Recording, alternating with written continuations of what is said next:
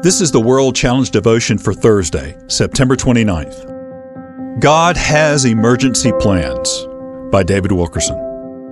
No matter how unsettled the world becomes, God's people can relax and keep their joy flowing because our Lord has promised special protection when it is needed most. Didn't God have an emergency plan for the children of Israel during the worldwide famine?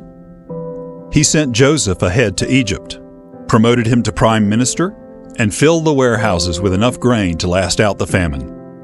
He then transported his people within walking distance of those storehouses and fed them to the full through the raging famine. Didn't God have emergency plans for Elijah?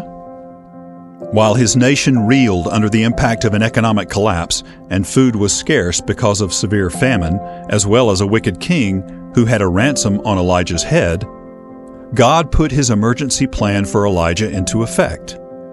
The Lord hid his prophet by a quiet brook and fed him by having ravens deliver his food.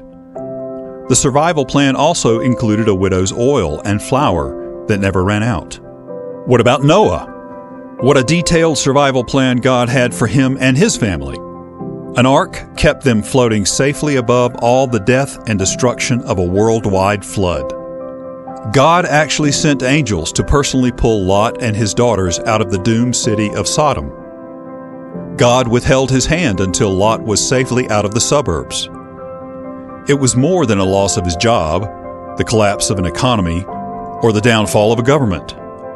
It was total annihilation of his society. But Lot was delivered safely. Paul proved God's emergency contingencies over and over. This apostle was shipwrecked, chased by thieves, imprisoned, accused of treason, and plotted against by assassins. In every crisis, God had a contingency plan for deliverance. Only when God determined his race was over did the Lord call in his last contingency plan.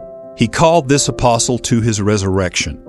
We too have an emergency plan for survival, designed specifically for each believer.